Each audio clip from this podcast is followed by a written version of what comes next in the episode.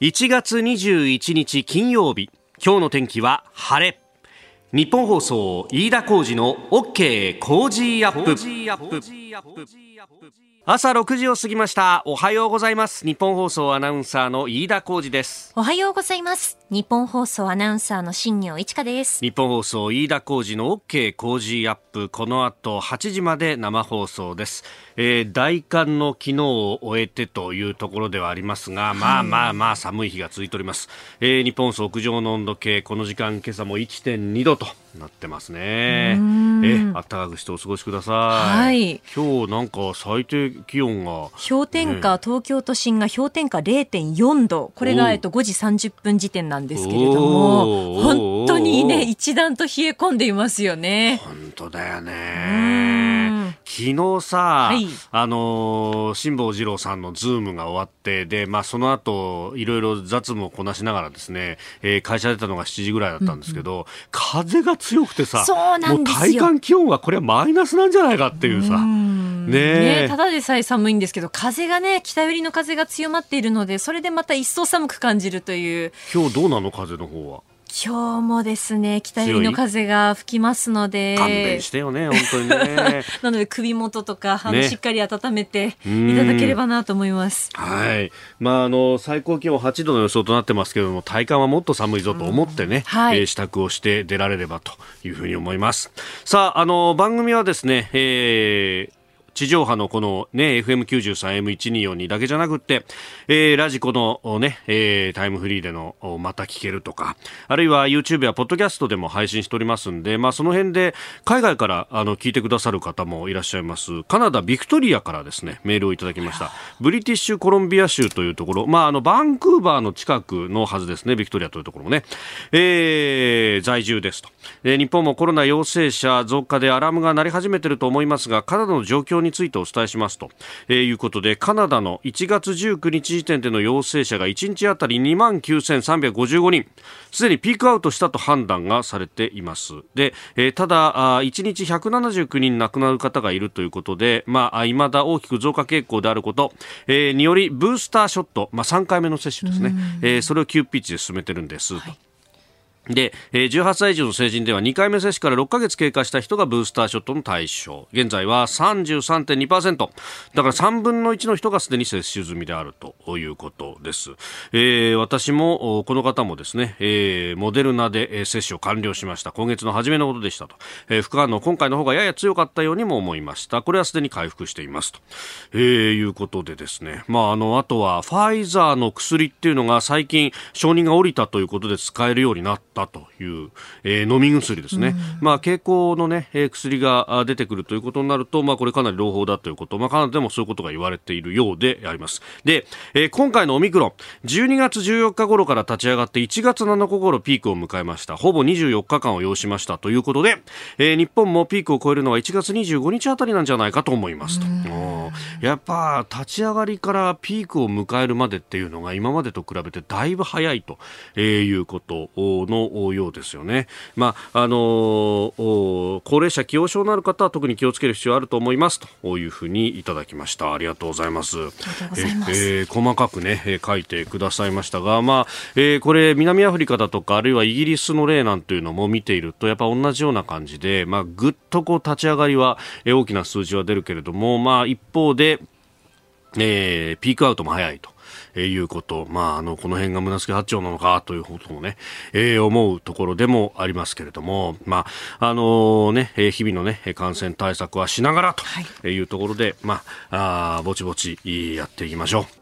あなたの声を届けますリスナーズオピニオン。この OK 工事アップはリスナーのあなた、コメンテーター、私田新業アナウンサー、番組スタッフみんなで作り上げるニュース番組です。ぜひメールやツイッターでご意見をお寄せください。今朝のコメンテーターは評論家の宮崎哲也さん、えー、日本放送関西支社大阪からのご登場です。えー、この後ろくじはん過ぎからご登場いただきますが、まずは新型コロナ、えー、日本の社会への影響等々というところをお話しいただきます。えー、そしてしちじ時台取り上げるニュース、子どもへのワクチン接種、えー、ごさい以上に対象拡大、厚生労働省今日正式承認へというニュース、えー、それから新年度予算案、えー、来週の月曜日にじゅうよっかから実質的な審議へと、えー、そしてまん延防止等重点措置今日から、えー、さらには貿易収支、去年にせんにじゅういちねんぶんの数字が出てまいりました。えー、それからあ今日予定されている日米の首脳会談、えー、ティーピーピー 復帰をバイデンさんに岸田さんが要請するというような話が出てきています。ここが気になるのコーナーです。スタジオ長官各紙が入ってまいりました。えー、後ほど取り上げますけれども、ごさいからじゅういっさい、えー、子供に対してのワクチン接種について、まあ、これを、ね、一面トップというところが多いようです。えー、読売新聞、ごさいからじゅういっさいワクチン了承、厚労省部会さんがつ開始前倒しもと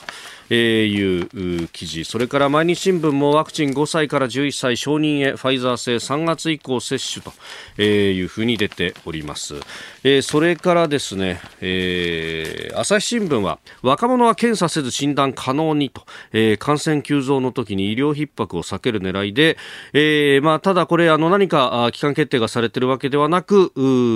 新型コロナ対策を政府に助言する専門家の有志が、えー、出してきた提言案についてとというところのようです。えー、それからですね、東京新聞は感染者が濃厚接触者に連絡というう都が、えー、東京都が保健所の業務見直しを要請というニュースです。まあ、これだけ、えー、ピーシーアール の陽性者の数が増えてくるということになると、えーまあ、濃厚接触者だと感染経路を追うということをやっているとどんどんと保健所もパンクしていくということもあるので、まあ、これ京都だとかあるいは沖縄でも同じようなことが、ね、出てきております。えーごめんなさい。そんな中でえ気になるニュースなんですが、えー、まずですね、あの日本とフランスの間のにプラス外務防衛担当閣僚協議が行われております。まあ、これね、えー、定時のニュース、先ほどろくじのニュースでも、えー、新業アナウンサーが読んでくれましたけれども、まあ、自由で開かれたインド太平洋に貢献する協力を推進するということがあ確認されたと。で、その中であのオーストラリアとの間で先に結んだばかりのいわゆる円滑化協定と、えー、訪問部隊地位協定という言い方もしますが、これをフランスとの間でも結ぼうじゃないかというような話が出てきております。まあ、フランスとの間というと去年ですね、えー、アメリカ軍も交えながら、まあ、さんかこくでの演習だとかあるいは日仏の間で、えー演習を行うということがありました。で、これ当初は、えー、実際にですね、あの離島の無人島を使ってそこに対しての上陸訓練等をやろうというような話があったようであります。まあ、あのフランスも南太平洋ニューカレドニアにね、えー、海外領土を持っていて、そしてまあそこに一応太平洋軍という形で、えー、海軍等々も配備しているということもありますんで、まあその辺で、えー、島を守るあるいは島を奪還するというような共通のね、えー、作戦目標の中で、えー、日仏で演習をするというようなことも想定されていたんですが、ただこの訪問部隊地位協定円滑化協定がなかったんで、じゃあフランス軍が武器持ってやってきたときに、えー、それをこう日本の、まあ、演習場ならまだしも、えー、そうではない普通の土地に入れるっていうのは法的にどう整理したらいいんだというところがなかなか折り合わなかったと、まあ、あとはあのそうやってきたフランスの兵隊さんたちをどう扱うんだというようなあたりもですね、えー、それこそこれフラオーストラリアとの間でも問題になりましたが、じゃあ、あの死刑どうすんだと、もしフランスの兵隊さんたちが、えー、犯罪を犯した場合に、えー、公務ない公務外で、えー、という切り分けもそうですけれども、まあ、その辺があのうまく整理ができなかったんで、前回は演習場での演習のみという形になったんですが、まあ、これを今後どうしていくかというところを、ねえー、協議するということも、まあ、話し合われたようであります。これはあのオーストラリアとの円滑化協定の時もお話しましたけれども、もちろんですね、演習のためにそれを円滑にするためにというのはあるんですが、まあ、こういう仕組みがあるということは当然ながら有事も機能するということにもなりますので、まあ、こうしたこともまあ抑止力の一端を担うということにはなろうかというふうに思うところです。えー、それからですね、もう一つ気になる記事で、これは読売新聞がですね、経済面で載せているんですが、えー、日本のですね鉄道を走っていた車両が経年が経つとですね、まあ、あのだんだん古くなってくるとこれ引退するんですが、引退した後に第二の人生を送るというですね、まあ、人生とは言わないか、えー、車両たちが結構いるんですよ。で、あの実は昔日本の山手線を走っていた電車にひゃくごけいというのが今、えー、インドネシアのジャカルタ近郊をですね走っているであるとか、えー、あるいはですねあのーディーゼルカーがタイだとかミャンマーだとかベトナムだとかこういろんなところに行っているという話があるんですが、えー、そんな中読売の経済面、鉄道日本の中古に賛否、高コスト古すぎる、えー、東南アジア新車、新車導入機運というふうに書いています。あの先頃ですね北海道で、えー、特急として走っていたディーゼルカーをですね、えー、持っていくというのがあって、まあ、これに対して、えー、受け入れ国のタイが賛否両論だったという話を引きながら、えー、経済成長を期してきた東南アジアの国国では、まあ、今まで中古で、ねえー、質の良いとされる日本の車を、えー、入れていたんですけれども、いい加減新車が欲しいというようなことが出てきていると、まあ、これはですね今度は日本の鉄道車両メーカーにとってはこれチャンスになるだろうと、まあ、すでに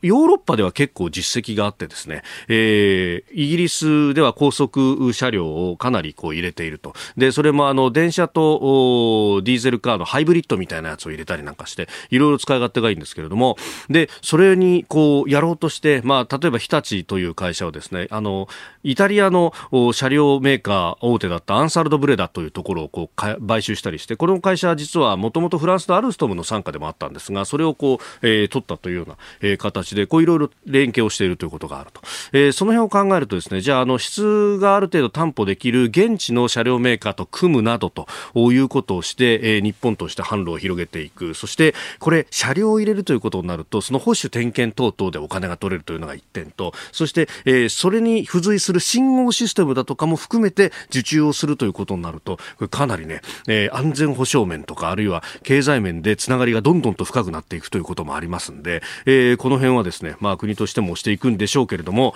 えー、ちょっと日本のメーカーの頑張りにも期待したいと思います。この時間からコメンテーターの方々ご登場。今朝は評論家の宮崎哲也さん、大阪日本放送関西支社からのご登場です。宮崎さん、おはようございます。おはようございます。よろしくお願いします。大阪からです。大阪から、はい、あの今日のこの時間のテーマ、まあ、コロナと日本社会というようなところになりますが、まあね、まあ、はい、あの先に言っておくと、うん、えっと私はあの先般ね、はい、あのまん延防止重点措置というのが、はい、え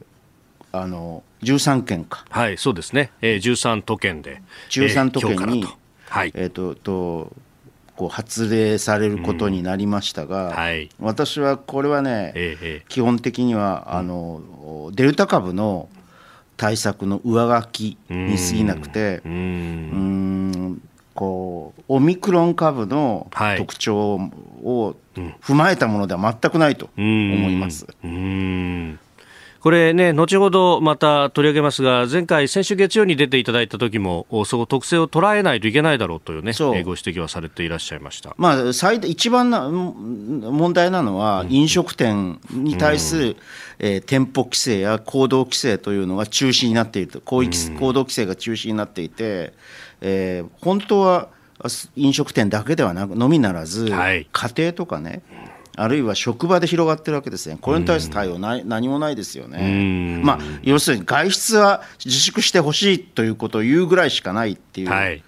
そこはね、もんあの問題なんじゃないかなと思いましたね。うん、しかしこれ間もなくというかにねんを過ぎてくるというこのコロナ禍の中、もうずっとストレスがかかりっぱなしみたいなね、えー、状況の中でみんな生きてるってことになりますよね。まあね、あの社会状況から言うと、はい、あのー、これ注意して言わなきゃいけないんだけど、うんうん、えー、と例えばね、うん、犯罪っていうのが、はい、目立つ犯罪というのは何らかのこう社会的な背景というのがあるわけですよ。ただこれは注意して言わなきゃいけないのは、うん、その社会的背景があったからといって、はい、ええー免責したり、その犯罪を正当化したりするものでは全くない、はい、ただし再発を防止するためのためには、え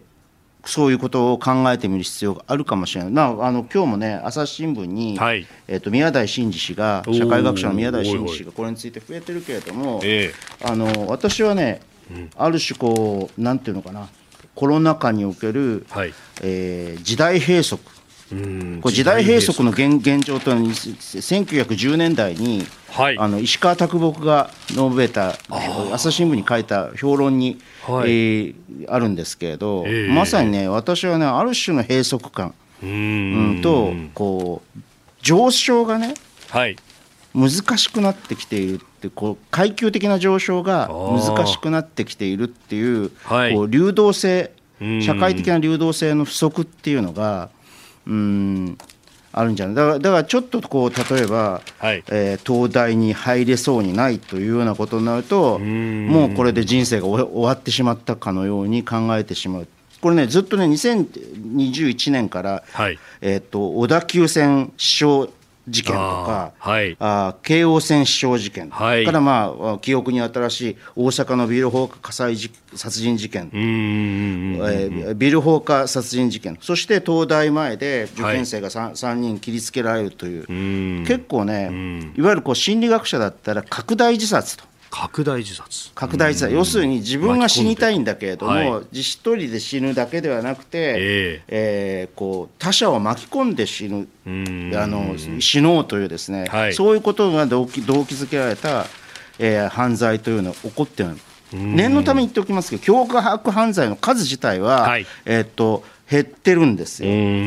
あ、でもこういう特異な動機に基づくあの犯罪というのが目立ってきているというのはとても気になるところですね。うん、えー、メール、ツイッター様々いただいておりますが、こちらですね、愛知、えー、春日井からいただきました、はい、ひろふみさんごじゅうろくさい、はい、会社員の方、ありがとうございます。えー、僕は小牧基地の近くに住んでますんで、えーうん、昨日の夜じゅうじごろ、こんな時間に自衛隊機飛んでるんだと思ったら、オーストラリアに向けて出発した シーひゃくさんじゅう 輸送機でした。確かににき飛んでいきましたよと報道されなければ誰も気づかない地道な活動に本当に頭が下がりますと。そうですね、えー、無事な活動を終えて帰還されることを願っております、はい、といただきました。あのトンガに対しての、うん、まあ、あ緊急の物資等々の援助ということで、まあ、派遣された シーひゃくさんじゅう のにき、えー、小牧基地から出発というのは確かに記事にもなってます。トンガの空港って着陸できるようになったんですかね。あのね、なんか昨日あたりの報道で、えー、ようやく火山灰が片付けられて、ああ、そうだね、ニュージーランドとオーストラリアの飛行機が降り立ったという話があった。ああ、それはよかった。うーん、じゃあ、 あの飲料水とかも運べますね。いや、これね、飲料水が相当こう逼迫するんじゃないかということがもう今でも言われてますもんね。だってこうあの雨水をためて飲料水してるから、だからこう火山灰で汚れちゃってるからね、飲めないんですよね。うん、なんでね、あの海水の除去装置等々を積んで、えー、自衛隊の艦艇も輸送艦も出たという話がありますので。なるほど、えー、いやでもあのね、津波警報が出たっていう週末もびっくりしましたよね。うん、だって最初さ、うん、日本には津波被害、はい、あの来ないっていう、そうですね、あの若干の海面上昇のみみたいなこと、ちょ、ちょっと安心してたら全然あのそういうこととは違っていて、うん、でもなんかこういうことで、はい、こうあの地球全体が影響を受けるっていうのはやっぱり、うん、あの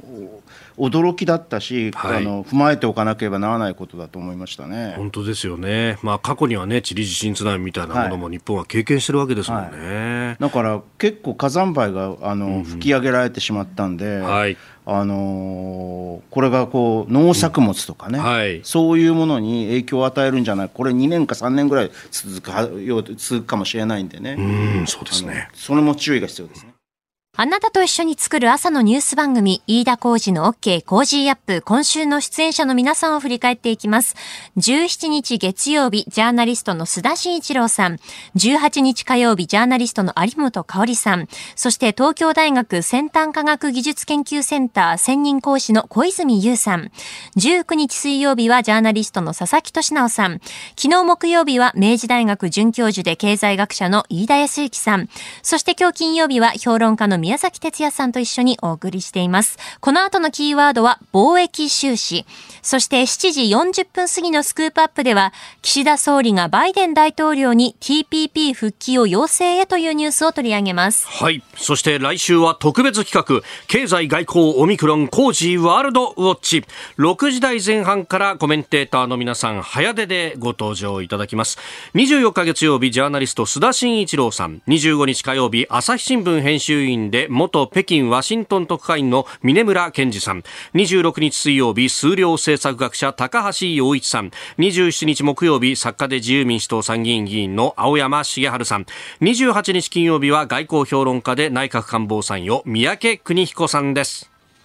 さらに、えー、ゲストには自由民主党高市早苗政調会長が登場、えー、与党の政策のキーパーソン満を持して工事に降臨です、うんえー、そしてですね、政府の新型コロナ対策分科会委員で内閣官房参与の岡部信彦さんも出演です、えー、地上波日本放送はもちろんポッドキャスト、 YouTube、 ラジコ、タイムフリーなどでのチェックもお願いいたします。そして同じくポッドキャストで配信しているプログラム、日本放送報道記者レポートにせんにじゅうにのお知らせです。毎週木曜日の午後に更新しています。今週は宮崎優子記者が担当、テーマはコロナ禍で変わるホテル業界、にせんにじゅうにねん注目のホテル後編、ホテル専門誌の編集者をゲストにお迎えして詳しくレポートします。特に来週は、うんはい、飯田浩二の OK コージーアップ、よろしくお願いします。あなたと一緒にニュースを考える飯田浩二の OK コージーアップ。宮崎、はいはい、大阪はね少しずつ、ええ、お明るくなってきました。日が差してるというか、日は差してないんだけど、ええ、明るくなってきました。そうですよね。この時間ちょうど日が昇って直後ぐらいの感じですもんね。うん、でも京都はねドカ雪が降ってたんだよ。はい、あえ今朝ですか？そう今朝。あ本当ですか？うん。昨日の夕方も降ってたんだけど、今朝あの大阪の方に来るときにドカ雪が降ってたんで、はい、ところがね大阪近辺に な, なると晴れてくるんだよね。はい、不思議なもんですね。不思議なもんですね。しかしそうですか、京都の市内でもドカ雪。そうそう。市内でドカ雪だからうっすら積もってました。あらららららららら。それがね今度新幹線とかもいろいろ影響出るかもしれないね。そうそう。その可能性あり、米原とかね、うん、関ヶ原のあたりね。そう。はい。えー、今日も今お付き合いいただきます。よろしくお願いします。ではしちじだい最初に取り上げるニュースはこちらです。子どものワクチン接種を対象ごさい以上に拡大、厚生労働省が今日にも正式に承認へ。新型コロナウイルスワクチンの接種について厚生労働省はごさいからじゅういっさいまでの子どもも対象に加える方針を決定しました。今日にも正式に承認する見通しです。えー、専門家で作る部会で、えー、承認の方針を決定したということで、まあ、今日正式に期間決定すると、まあ、今までじゅうにさい以上だったのをごさい以上とするということですね。えー、宮崎さんはこの対応どうご覧になりますか？うんまあ、そのワクチンに関しては、はい、特にあの子どものワクチン接種に関しては議論がないわけではないんだけれども、うんえーえーまあ、とりあえずあの子供にね蔓延してしまう、うんはい、あのこう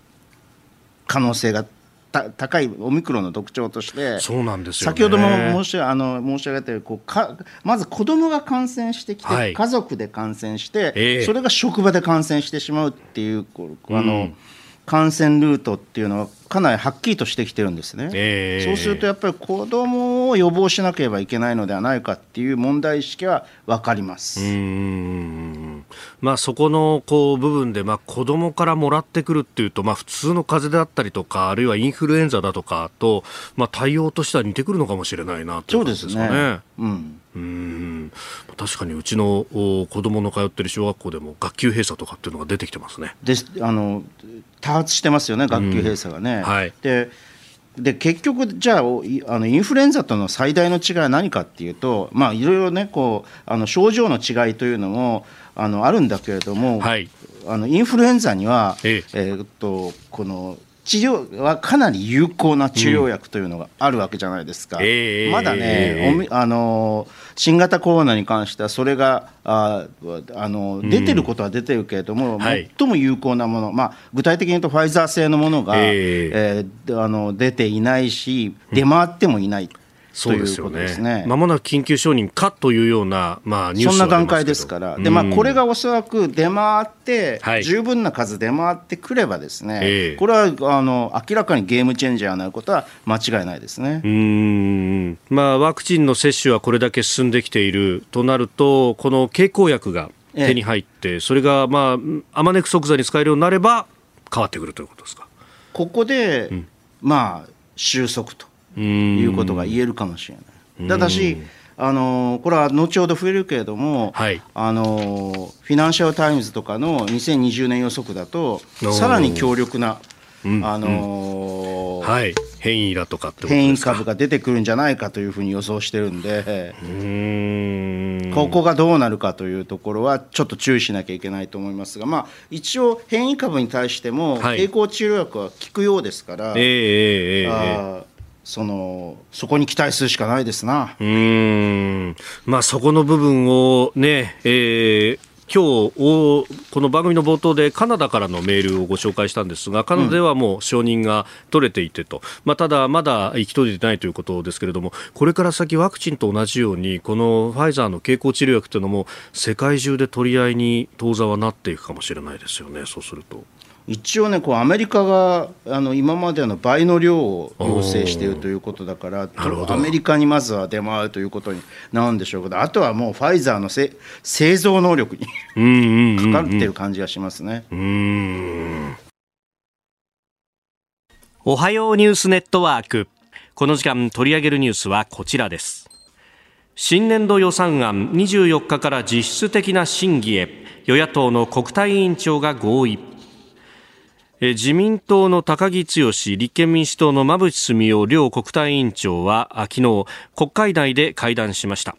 新年度予算案の趣旨説明を今日にじゅういちにちに衆議院予算委員会で行い、週明けにじゅうよっかから実質的な審議に入ることで合意したということです。えー、まずは国交省の統計書き換え問題について、えー、集中審議を行うことを立民は求めていたということでありますが、まあ、これは、えー、折り得なかったというところでありますが、審議は始まると、まあ、国会論戦始まる、まあ、国会の、ね、野党の攻めどころっていうのは、うん、基本的には今おっしゃったあの国交省の、うん、あの統計、統計、はい、基幹統計の改ざんだと、改ざん問題、うん、とはい、あの沖縄の米軍基地の、はい、いわゆるこうオミクロン漏出問題という、はい、それがふたつ攻めどころなんですよね。うーん、まあ、この辺を予算委員会立って全閣僚出席ということになると、総理どうなんですかというふうに来るわけですか。うん、あのそういうことになると思います。だからあのやっぱりね、立憲民主党なんかはさ、はい、あの泉体制になって、えーえー、提案型に変えていくというふうに言ってたんだ、うん、はい、やっぱりそれだと野党の存在感がね、うん、薄いというようなことが新聞に書かれてしまうんで、はい、えー、なかなかそれだけではやっていけないということなんでしょうな。うんうん、まあ、今週はあの施政方針演説があって、それに対して代表質問というところで、まあ、むしろあの維新の会など、日本維新の会などがうん政権に対しても、まあ、かなり対決姿勢だというような記事が今日あたり出たりなんかもしましたけれども、どうなんですかね、その辺のスタンスがちょっとずつ変わってきたりしますか。まあ、それはね、一つには、うん、あの岸田体制に対しては、はい、私は維新というのは結構批判的うんだと思うんですよ、はい、えー、例えばこれが河野体制だったらもっとあの融和的というか、うんうんうん、あるいはた例えば菅さんだったらね、はい、菅政権が続いていたら菅政権だって河野体制がもしできるとすれば菅さんが、はい、あの後押しをするはずだから、そういう体制だったら維新としてはかなり、えー、居心地のいい体制なんで、うんあのおもっとこう融和的な感じがなったと思うんだけれど、はい、そこですね基本的に。だからこれはね、当然この参議院選挙というものをどういうふうに目指していくかという、はい、各党の思惑というのが、うんうんうん、ああの出ていて、はい、方向感を失っているのは私は立憲民主党だというふうに思いますけどね。他の政党は比較的、うんはい、あの参議院選挙に向けての方向性というのは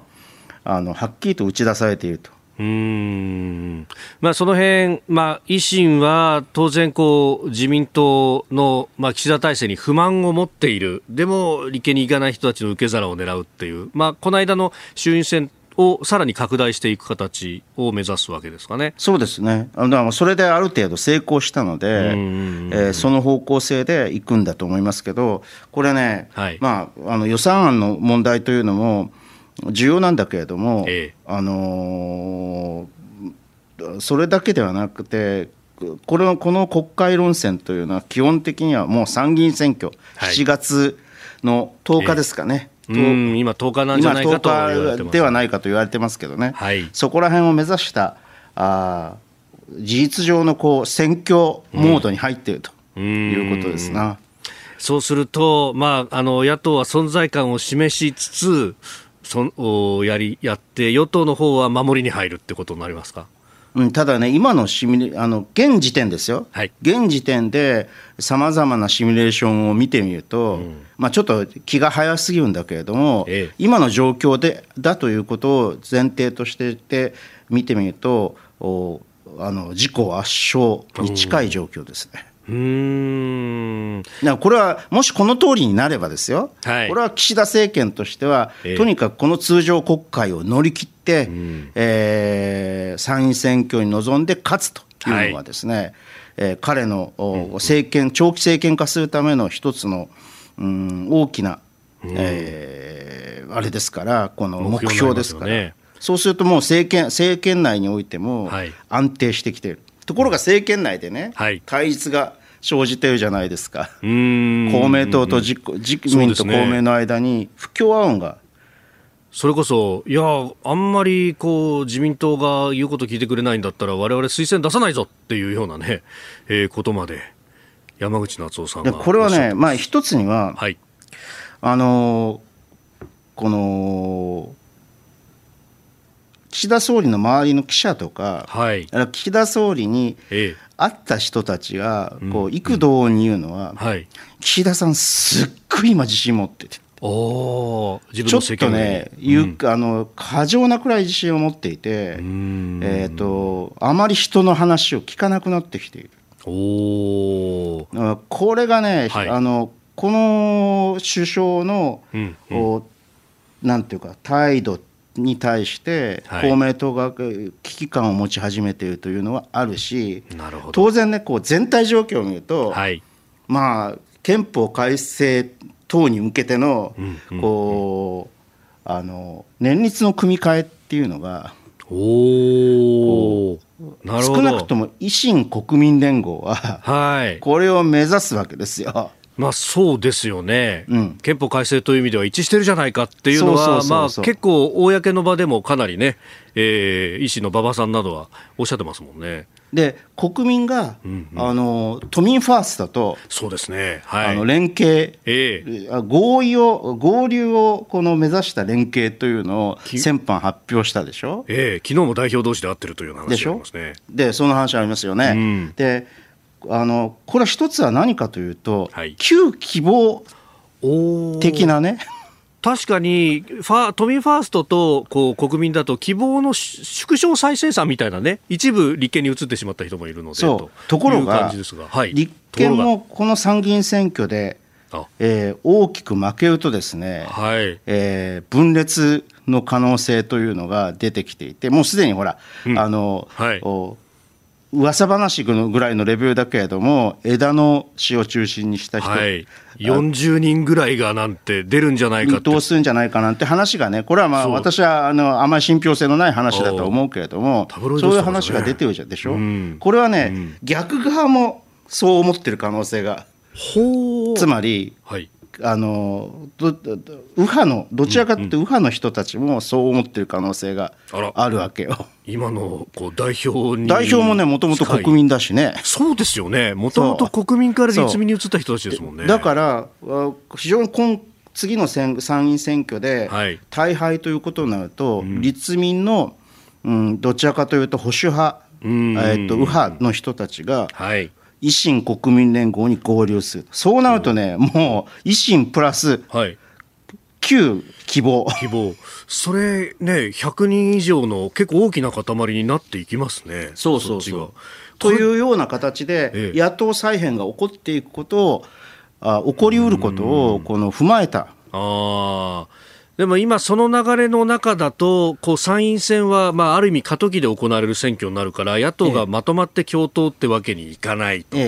いうところで与党が勝つっていう流れになってるんですか。そうそう、それを公明党は気にしてる。うーん、公明党としては勝ちすぎても我々存在感なくなるんじゃないかっていうのが。そうそう、しかもね、じゃあ そ, その維新だの国民だのに、はい、えー、とうちのようなあの株組織があるんですかっていう、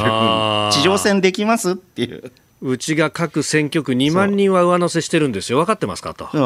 維新さん、大阪では地上戦もできるんだけどそれ以外で地上戦できますっていう、うんうん、そういう牽制もあるということですね。これ今の話の中であともう一つ野党の政党出てこなかった、名前が全く出てこなかった、うん、共産党、ここは野党共闘立民とやろうってずっと言ってましたけれども、これどう動いていますか。あのね、あの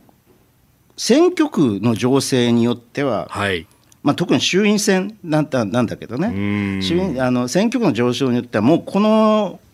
関係というのは断ち切れない関係というになっているというところもなくはない。立民と共産の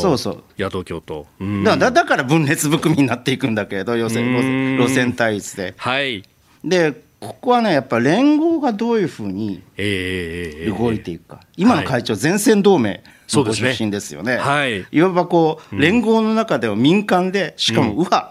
の,、うん、の労組の出身ですよ ね,、うん、ここがねどういうふうに動いていくか、立民と連合との関係がどうなっていくかということが左右していくんだと思いますね。なるほど。えー、今国会も本当にいろいろな動きがありそうだという感じであります。今朝のコメンテーターは評論家宮崎哲也さん、大阪日本放送関西社からのご登場です。引き続きよろしくお願いします。よろしくお願いします。えー、続いて教えてニュースキーワードです。貿易収支。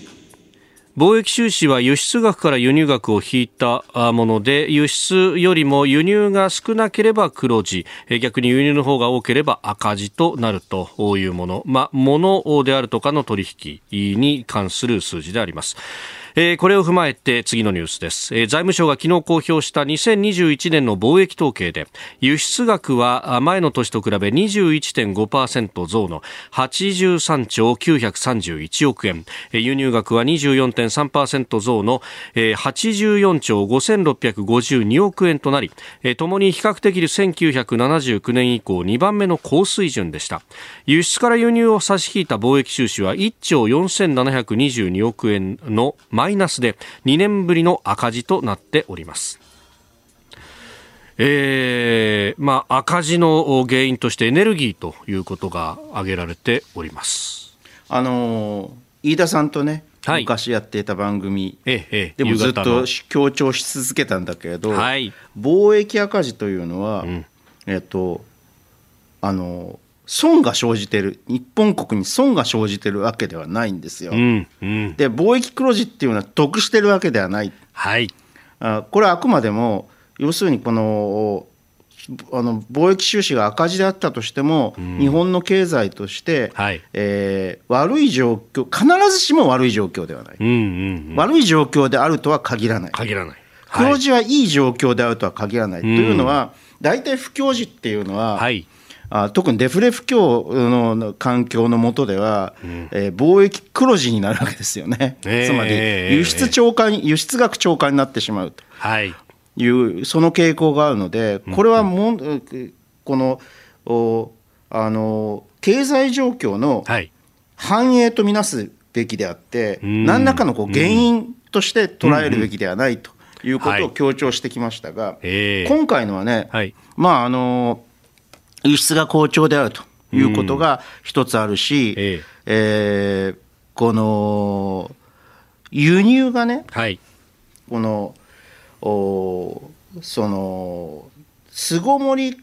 関連の輸入というのはどんどん増えていっって、はい、あれは、まあまあ、当然この原油価格が高騰しているというのもあって、はいまあ、必ずしもあのこ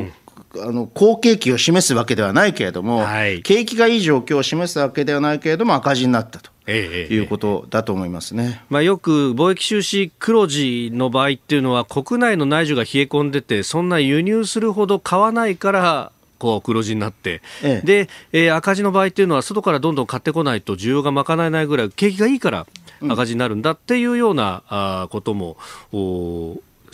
まあ、分析ができるということもありましたけれども、まあ、今回の前は、うん、半々みたいな感じですか。内需がそれほど進行しているわけでもないというところですかね。あ、そう、ごめんなさい。私さっきね、うん、輸出額超過と言ったあれは輸入額超過の間違いですね。赤字は輸入額超過か。はい。そうそう。で、えーっと、輸入額の方が超過してしまった理由というのは、うん、まあ別にそのものすごい旺盛な、はい、この需要というものが、はい、購買欲というものが等が発生したわけでもなくて、え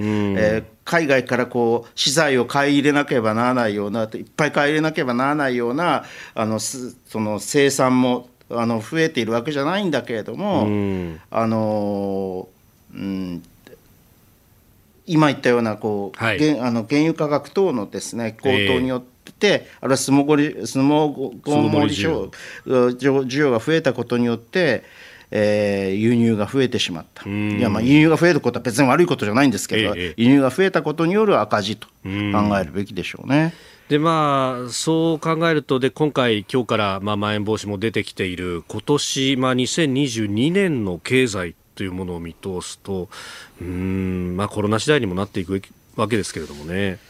そうですね、まあ、そんなには例えば前年比の ジーディーピー とかっていうのは、うんまあ、それほど悪くはないだろうし、はい、コストプッシュではあるけれども、うん、あの物価が物価も上がってきてはいるんだけれども、はい、でも必ずしもそのじゃあ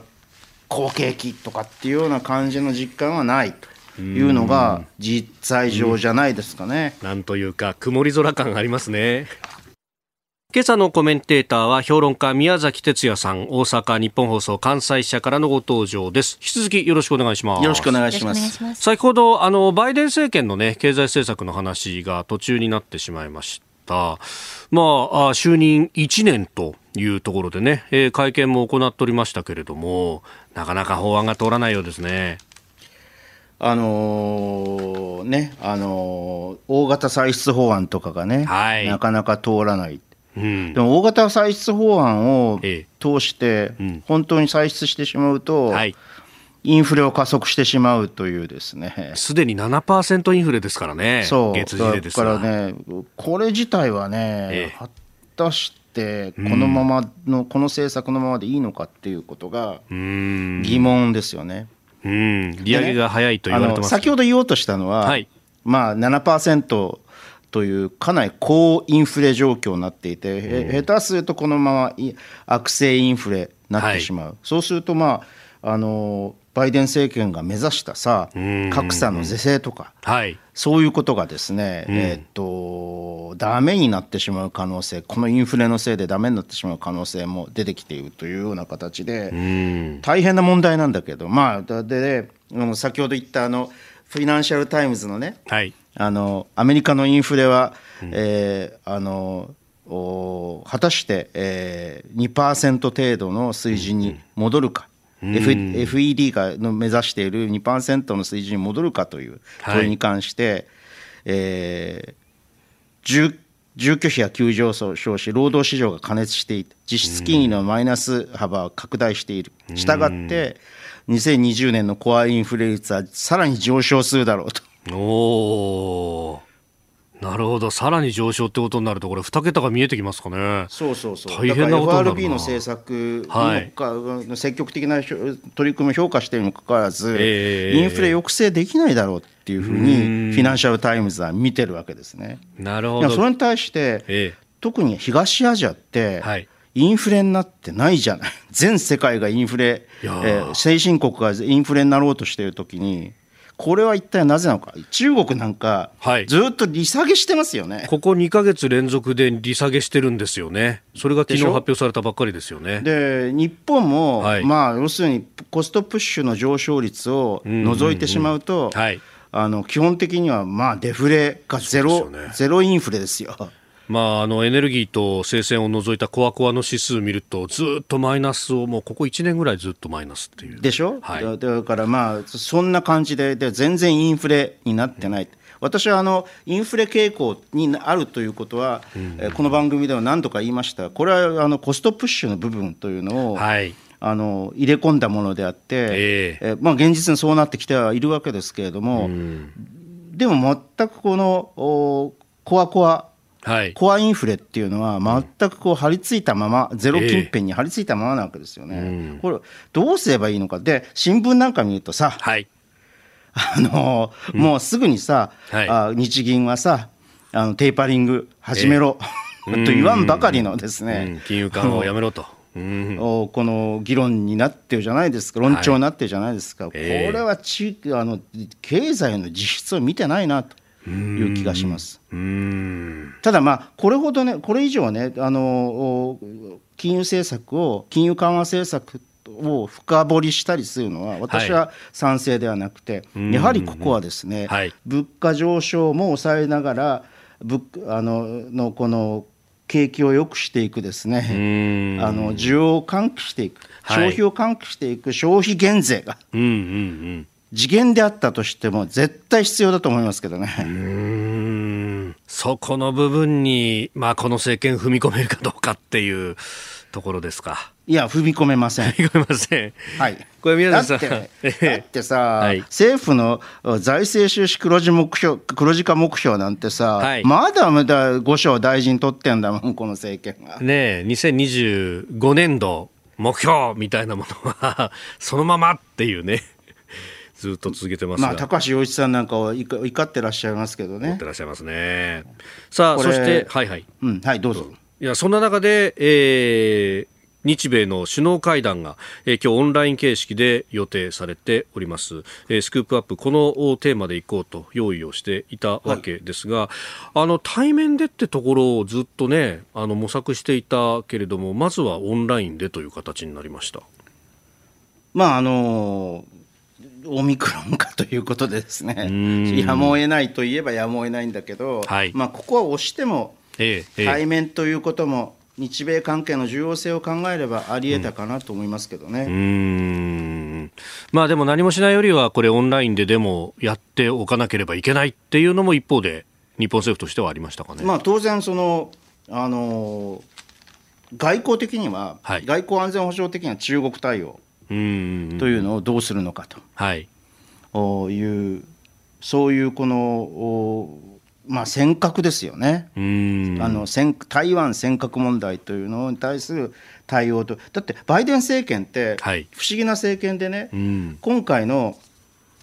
あの就任いっしゅうねんいちねんを迎えて記者会見で言ったことを見てみると非常にこうロシアに対して強硬姿勢を取っているかに見えるじゃないですか。えー、確かにそうですね。新聞もそう、そういうふうに書かれてウクライナ侵攻なら、はいえー、ロシアの銀行へのドル取引停止措置も検討するとかって言ってるその後にね、はい、ウクライナがウクライナが近いうちに北大西洋条約機構 NATO に加盟する可能性は高くないって言ってるんですよ。で、ロシアの目標は、はい、ウクライナを NATO に加盟させないっていうことなんだから、うんそうですね、強硬姿勢を示しながら、うん、こう相手の論調に、ええ、あの相手の目標にあの肯定的な、ええむしろアメリカからするとちょっと譲歩したみたいな感じですか。そうそうでね事実上ねこうロシアがじゃあウクライナに侵攻するかということをフィナンシャルタイムズはノーとはっきり言ってますからおもちろん混乱員にはさまざまな混乱員にはなりうるとは思うけれども、うんうんうんうん、お特に NATO をこのこういう形で侵攻にちらつかせることによって脅すことで、はいえー、このいろいろなこのロシアの政策目標というの外交的安全保障的政策目標というのを達成できるんだけれども、うん、おこのじゃあ、 あの例えば、例えば今年いちねんの中で、はい、ウクライナは侵攻するかっていうと、フィナンシャルタイムズの判断はノーです。うーん、そんな極端に兵を動かしてこう事態を一気にっていうよりは、うーん、いろんな工作をかけるみたいなところ。そう、少なくとも今のビヘイビアを見てる限りはそうだろう、はい、ただしプーチン氏はね、えーえー、何をやるか分からない人なんで、うん、そこの不確実性というのは一応考えておかなきゃいけないけれども、はい、だからね、あえてこれをこの、あのー、記者会見で、うん、あの表面に出すかっていうのは、あ、このウクライナの NATO 非加盟、むしろや私はやはり台湾、はい、尖閣問題というのを、うんうん、と中国の人権抑圧というのを出して、はい、出すべきだったのではないのかなというふうに思いますけどね。うーん、まあ、この会見ね、結構まあ記者からもウクライナ情勢聞かれていたからというのもありますけど、東アジアについての言及っていうのはにじかん会見やった中で、まあ、ほとんどほとんどないという状況ですね。だから、まあ、うん、この会見で会談で、はい、えー、っと日米会談で首脳会談で、えー、何としてもここの部分というのは、うん、あの現地を引き出す必要性というのがあるのではないかと思いますけどね。まあ、その意味で、まあ、尖閣のご条、日米安保ごじょう適用はもちろんですけれども、やっぱり菅さんが首脳会談やった時のように台湾海峡にも言及ということも一つテーマになってきますかね。はいと思いますね。うん、あの折しもね、あの、はい、フランスの下院が、ええええ、あ中国の新疆ウイグル自治区でのジェノサイト、はい、うん、に関して非難決議を出しましたよね。そうですね。はい、こういうこの動き、うん、西側がこう結束してああの中国のこの権威主義と覇権主義というのをこの牽制するという必要というのは私はあると思いますね。うーん、まあ、日本の議会も、まあ、中国と、まあ、今回は名指しをしないという形のようですけれども、まあ、人権に関しての決議をこう出すと、これを採択するのだということが出てきておりますけれども、これ、まあ、公明党もこの案だったら飲めるぞぐらいのニュアンスは報道されたりもしますが、これどうなっていきますか。オリンピック前じゃなきゃダメじゃないかという意見もありますが、うん、私もそう思います。うーん、でフランスなんかね、はい、まだまだ例えば経済的なつながりというのは、えー、中国と結構あるわけですよ。で日本ももちろんあるんだけれども、そういうこととを超えて、はい、えー、あの非難決議なり、うん、日米、えー、首脳会談におけるこの議題化、うーん、アジェンダ化っていうのは、はい、私はこの今外交安全保障の最大の焦点であるから、うんうん、それ日本にとってね、はい、俺はあのちゃんと言ってもらわないと困るなと思いますけどね。まあ、ねえ、フランスの会員も来てるわけだから、これ同じタイミングでってなるとねえ、どこもやってるしみたいな風にもなりますもんね。そうそうそうそう、うん、でまあ、あのバイデン政権としてはこの、はい、あの中間選挙で勝てるかっていうのが、うん、あ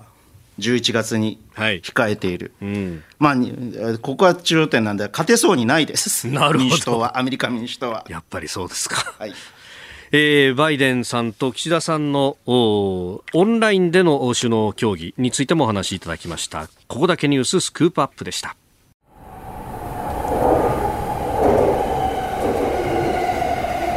この電車は山手線外回り品川渋谷方面行きです。次は有楽町有楽町お出口は左側です。地下鉄日比谷線地下鉄有楽町線はお乗り換えです。 The next station is 有楽町 ジェイワイさんじゅう The doors on the left side will open. Please change here for The Hibiya Subway Line and the Yurakucho Subway Line.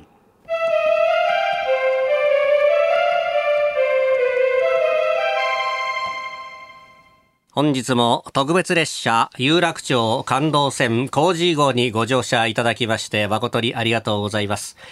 車掌を担当いたします立法放送の飯田浩司でございます。このプログラムは有楽町発朝ろくじからの生放送、到着予定時間ははちじを予定しております。お客様にご案内いたします。赤坂、六本木、浜松町、半蔵門には停車いたしません。えー、繰り返しますが、有楽町の日本放送でございます。どうぞお間違いのないようにご注意ください。特に渋谷方面へのお間違い大変多くなっております。ご注意くださいませ。それでは車内のご案内を申し上げます。はい、同じく担当いたします。日本放送の新業一華です。お弁当、お茶、コーヒーはいかがでしょうか。最初にこの期間番組にご乗車いただいたお客様には抽選で千葉県の特産品情熱カレーが毎日プレゼントとなります。皆さんにチャンスがありますのでふるってご参加ください。そしてこの期間は社内にスペシャルなゲストの方をお招きします。自由民主党の高市早苗政調会長です。手置きのお話をぜひお土産にどうぞ。さらに連日登場のコメンテーターの皆さんは、月曜日須田慎一郎さん、火曜日峯村健二さん、水曜日高橋洋一さん、木曜日青山茂春さん、そして金曜日は三宅邦彦さん。外交経済オミクロン対策、各界のエキスパートの皆さんを取り揃えてお送りいたします。改めましてご乗車のお客様に重ねてのお願いでございます。ただいまにかげつに一度のラジオの特別受け会を実施中でございます。特にいっ都さん県にお住まいで、まあ、周りの皆様に何か不審と言いますか何と言いますかアンケート的なものが届いていらっしゃるようであれば、まあ、細かくは申し上げませんが一つご配慮のほどよろしくお願いいたします。平日月曜から金曜の朝ろくじからはちじのにじかん、日本放送の飯田浩司の OK コージーアップとお書き添えください。ご乗車の皆様の何卒ご協力を一つよろしくお願い申し上げます。特別列車、有楽町感動線コージー号、まもなく定時で予定通り有楽町を発車いたします。